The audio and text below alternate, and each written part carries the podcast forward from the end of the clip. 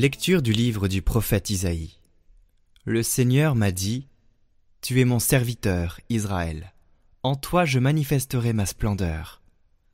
Maintenant, le Seigneur parle, lui qui m'a façonné dès le sein de ma mère pour que je sois son serviteur. Que je lui ramène Jacob, que je lui rassemble Israël. Oui, j'ai de la valeur aux yeux du Seigneur. C'est mon Dieu qui est ma force. Et il dit, C'est trop peu que tu sois mon serviteur, pour relever les tribus de Jacob, ramener les rescapés d'Israël. Je fais de toi la lumière des nations, pour que mon salut parvienne jusqu'aux extrémités de la terre.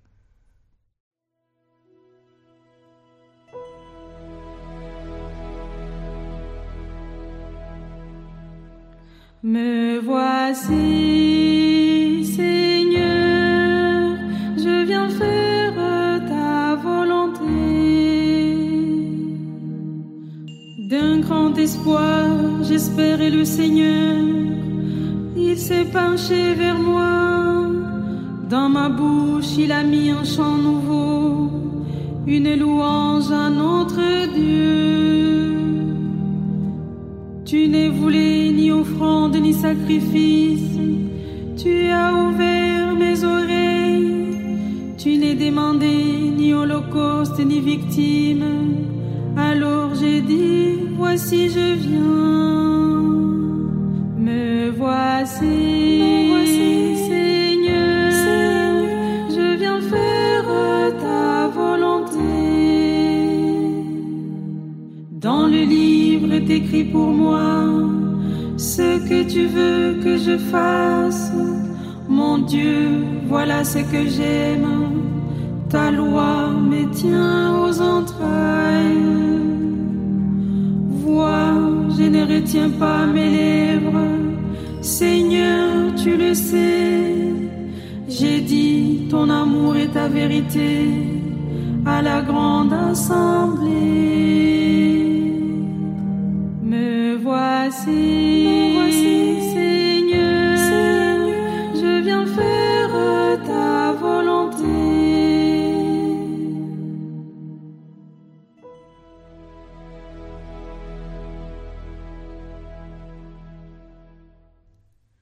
Lecture de la première lettre de Saint Paul apôtre aux Corinthiens. Paul, appelé par la volonté de Dieu pour être apôtre du Christ Jésus, et Sostène, notre frère, à l'Église de Dieu qui est à Corinthe, à ceux qui ont été sanctifiés dans le Christ Jésus et sont appelés à être saints, avec tous ceux qui, en tout lieu, invoquent le nom de notre Seigneur Jésus-Christ, leur Seigneur et le nôtre. À vous, la grâce et la paix de la part de Dieu notre Père et du Seigneur Jésus-Christ.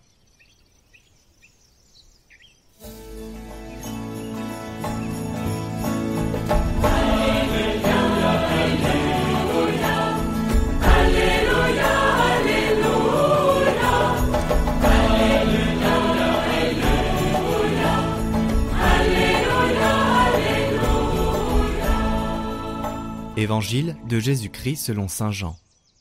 En ce temps-là, voyant Jésus venir vers lui, Jean le Baptiste déclara Voici l'agneau de Dieu qui enlève le péché du monde. C'est de lui que j'ai dit L'homme qui vient derrière moi est passé devant moi, car avant moi il était. Et moi, je ne le connaissais pas, mais si je suis venu baptiser dans l'eau, c'est pour qu'il soit manifesté à Israël.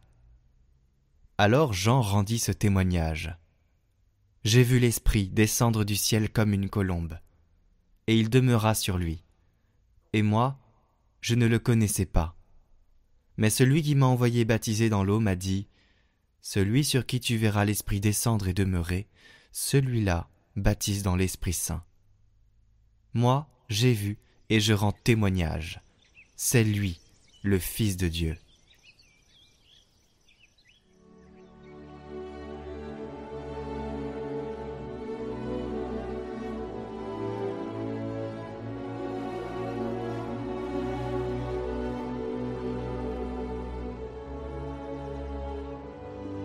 Chers amis de Catoglade, c'est une grande joie de vous retrouver pour commenter la parole de Dieu.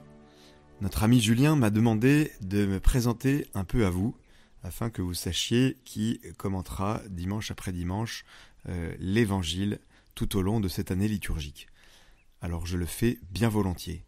Donc je suis l'abbé Guillaume Antoine, je suis prêtre du diocèse de Coutances et Avranches en Normandie, et je vis à l'abbaye de la Lucerne, qui est une euh, abbaye magnifique euh, située dans la baie du Mont-Saint-Michel, un lieu qui a une très longue histoire, puisque elle a été fondée en 1143 et elle accueillait à l'origine des frères de l'ordre de Prémontré. J'ai donc reçu la mission d'y créer un centre spirituel et culturel qui se développe peu à peu. Et vous pourrez donc euh, bien sûr sur les réseaux sociaux ou sur Internet découvrir un peu davantage l'histoire de cette abbaye. Euh, ce n'est pas ma seule mission, car j'ai aussi la mission d'être missionnaire diocésain, c'est-à-dire que je prêche de temps en temps des missions, ici ou là, dans le diocèse de Coutances. J'ai également la charge de la pastorale des jeunes, du doyenné de Granville et Villedieu. Donc euh, je suis aussi au contact régulièrement de jeunes pour leur annoncer le Christ et l'Évangile. Et puis enfin j'ai une très belle mission aussi comme aumônier national de la Fédération française des petits chanteurs, qu'on appelle les puericantores, donc en fait, il y a un peu plus de 3000 petits chanteurs à travers la France. Donc vous savez, c'est toutes ces maîtrises, ces manécanteries euh, de cathédrales ou d'établissements scolaires ou bien d'églises euh, paroissiales, et donc qui chantent les louanges du Seigneur. Euh, voilà, donc vous connaissez peut-être tous les petits chanteurs à la croix de bois qui sont les, les, plus connus au sein de notre fédération, mais il y a plein d'autres maîtrises.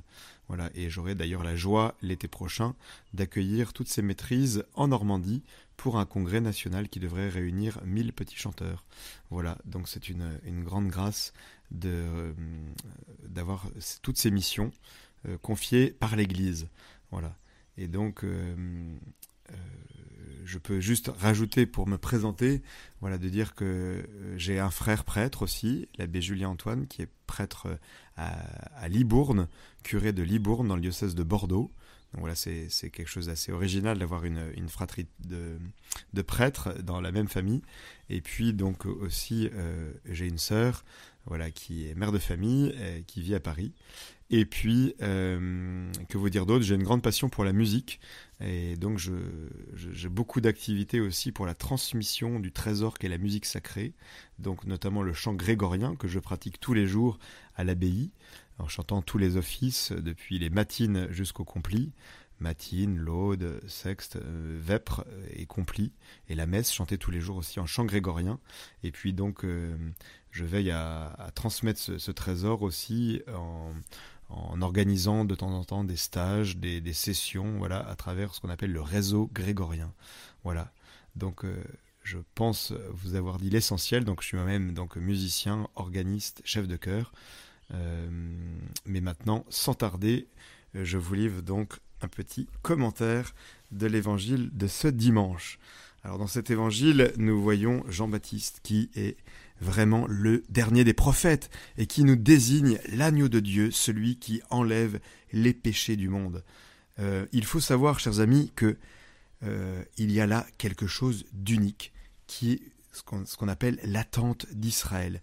Une multitude d'hommes vont pendant des siècles compléter et préciser par des prophéties la venue en Israël d'un Messie sauveur, et qui sera précisément, oui, le sauveur du monde, celui qui vient nous sauver du mal et de la mort. Il précise mystérieusement sa naissance, sa vie, sa mort, sa mission, son destin, son mystère, et même la période de sa venue. Au total, voilà quelque chose d'absolument unique au monde, l'attente d'Israël jamais vu, historiquement incontestable, le fait qu'un peuple ait attendu pendant des siècles la venue d'un sauveur. Jésus se référait lui-même constamment à l'accomplissement des prophéties reçues pendant plusieurs siècles, qui ont créé en Israël cette attente unique au monde de la venue du Messie. Et d'ailleurs, Jésus dira, vous le savez bien, sur la croix, tout est accompli. Oui, tout a été accompli par Jésus d'une manière stupéfiante. Et voilà que Jean, aujourd'hui, est celui qui est vraiment celui qui désigne ce Messie sauveur tant attendu. Je le précise encore, c'est vraiment une réalité historique unique au monde, le peuple d'Israël, qui a attendu pendant des siècles la venue de ce sauveur, annoncé non pas seulement par un seul prophète, mais par une longue série d'hommes, dont les prédictions convergent et se complètent au fur et à mesure pendant des siècles. Cette attente a été le fait d'un petit peuple, Israël, ballotté par l'histoire, mais qui a survécu à toutes les confrontations avec les empires voisins, et qui sera finalement dans l'avenir le seul peuple résistant à la dissolution du monde antique, en conservant intacte son identité malgré sa dispersion et en gardant toujours la certitude inébranlable d'être l'instrument d'un destin éternel aux dimensions du monde. Là, c'est quand même quelque chose d'étonnant, et souvent, lorsque je rencontre des amis incroyants, je leur dis mais expliquez-moi ce mystère du peuple juif, ce petit peuple, choisi par Dieu, le moindre de tous les peuples, nous dit la Bible, au milieu de toutes ces hyperpuissances qu'étaient l'Égypte ancienne, Babylone, Akkad, euh, Sumer, donc toutes ces, ces hyper-civilisations du Proche-Orient ancien qui avaient une architecture développée, un art développé, qui maîtrisait des quantités de techniques, et au milieu, ce petit peuple euh, d'Israël, un peuple qui, à côté, n'avait pas de grands de grand savoir, de grandes, euh, de grandes connaissances, mais qui va être détenteur, l'objet d'une révélation de Dieu, ce peuple choisi par Dieu. Et, comme vous le savez, donc bien sûr, l'annonce de la venue par ce peuple, au sein de ce peuple, de la venue d'un sauveur. Au temps du Christ, tous cherchaient dans l'Écriture le moment de la venue du Messie, annoncé mystérieusement. Mais précisément s'agissant de sa vie, de sa mission, de sa naissance, de sa mort, et même de la date de sa venue, l'attente de l'accomplissement des temps était devenue tellement forte et précise en cette période, particulière de l'histoire, qu'il y eut plus de 100 candidats messies recensés par les historiens à l'époque de Jean-Baptiste. À tel point que, comme le peuple était dans l'attente, le dit l'évangile de Luc, quand Jean-Baptiste parut, tous lui demandaient Es-tu celui qui doit venir Ou devons-nous en attendre un autre? Et c'est vrai que notre bon Jean-Baptiste, il pouvait avoir vraiment euh, des allures de Messie par sa prédication, par la puissance de ce qu'il annonçait. Je sais que le Messie doit venir, dit la Samaritaine, celui qu'on appelle Christ. Quand il viendra, il nous expliquera tout. Et donc, bien sûr, Jean-Baptiste le dira avec force, je ne suis pas le Christ. Et c'est lui, bien sûr, comme nous l'avons entendu dans l'évangile de ce jour, qui désigne l'agneau de Dieu, celui qui enlève les péchés du monde. Au temps du Christ, l'attente d'Israël est à son paroxysme, à cause des deux prophéties de Daniel, qui datent le temps de la venue du Messie après les soixante-dix septénaires prophétisés au temps de Darius, et au temps du quatrième royaume après Nabuchodonosor, qui lui a vu succéder les Perses, les Grecs, puis les Romains. Il, fallait aussi que le sceptre s'éloigne de Juda et que le monde cesse toute guerre pour accueillir le prince de la paix, comme l'annonce le prophète Isaïe, ce qui arriva, nous le savons, au temps de la paix d'Auguste, la Pax Romana d'Auguste. D'ailleurs, quand vous allez à Rome, vous pouvez voir le l'Arapachis Auguste, donc qui a été construit en l'honneur de cette paix d'Auguste, qui vraiment est le seul empereur euh, au cours du règne duquel il n'y a pas eu de guerre. Et comme par hasard, bien sûr, vous le savez, c'est au temps d'Auguste que naît le Christ, le Messie sauveur. Le temps de la venue du Messie a été prédit par l'état du peuple juif, par l'état du peuple païen, par l'état du temple, par le nombre des années. Je cite Blaise Pascal, ici, je, poursuis, il fallait que les quatre monarchies, le sceptre ôté de Judas et les soixante-dix semaines arrivassent en même temps, et le tout avant que le deuxième temple ne fût détruit. Vous pouvez trouver ça dans les Pensées de Pascal 708 et 709. Il est très étonnant de constater qu'il y avait aussi une attente unique à cette époque chez les païens. Euh, nous trouvons par exemple chez Tacite et Suétone euh, cette attente. Virgile le décrit et le rapporte dans les oracles de la Sibylle de Cume, annonçant la Vierge et son enfant merveilleux, ou encore les astrologues babyloniens qui avaient aussi calculé avec une précision étonnante la venue d'une fameuse étoile. Même les Juifs qui n'ont pas reconnu le Christ témoignent de la précision de ces attentes, reconnaissant, par exemple dans le Talmud, à la fin du premier siècle, que toutes les dates calculées pour la venue du Messie sont désormais passées. On trouve ça dans le traité Sanhédrin 97, euh, qui nous dit donc à la fin du premier siècle que toutes les dates calculées indiquent que, eh bien, elles sont passées concernant la venue du Messie. Et pour cause, il est venu en la personne du Christ. Jean-Baptiste ne s'y est pas trompé. Encore une fois, aujourd'hui, il le désigne. Voici l'agneau de Dieu qui enlève les péchés du monde. Toute la vie du Christ va être un accomplissement des prophéties. Imaginez, c'est comme s'il y en avait une personne dont plus de 300 éléments de sa vie auraient été écrits avant qu'il vive, euh, qu'il les réalise méthodiquement. C'est ce qui s'est passé dans le Christ. C'est comme si nous avions 300 éléments de sa vie prophétisés, annoncés, qui se réalisent précisément, méthodiquement, dans sa personne.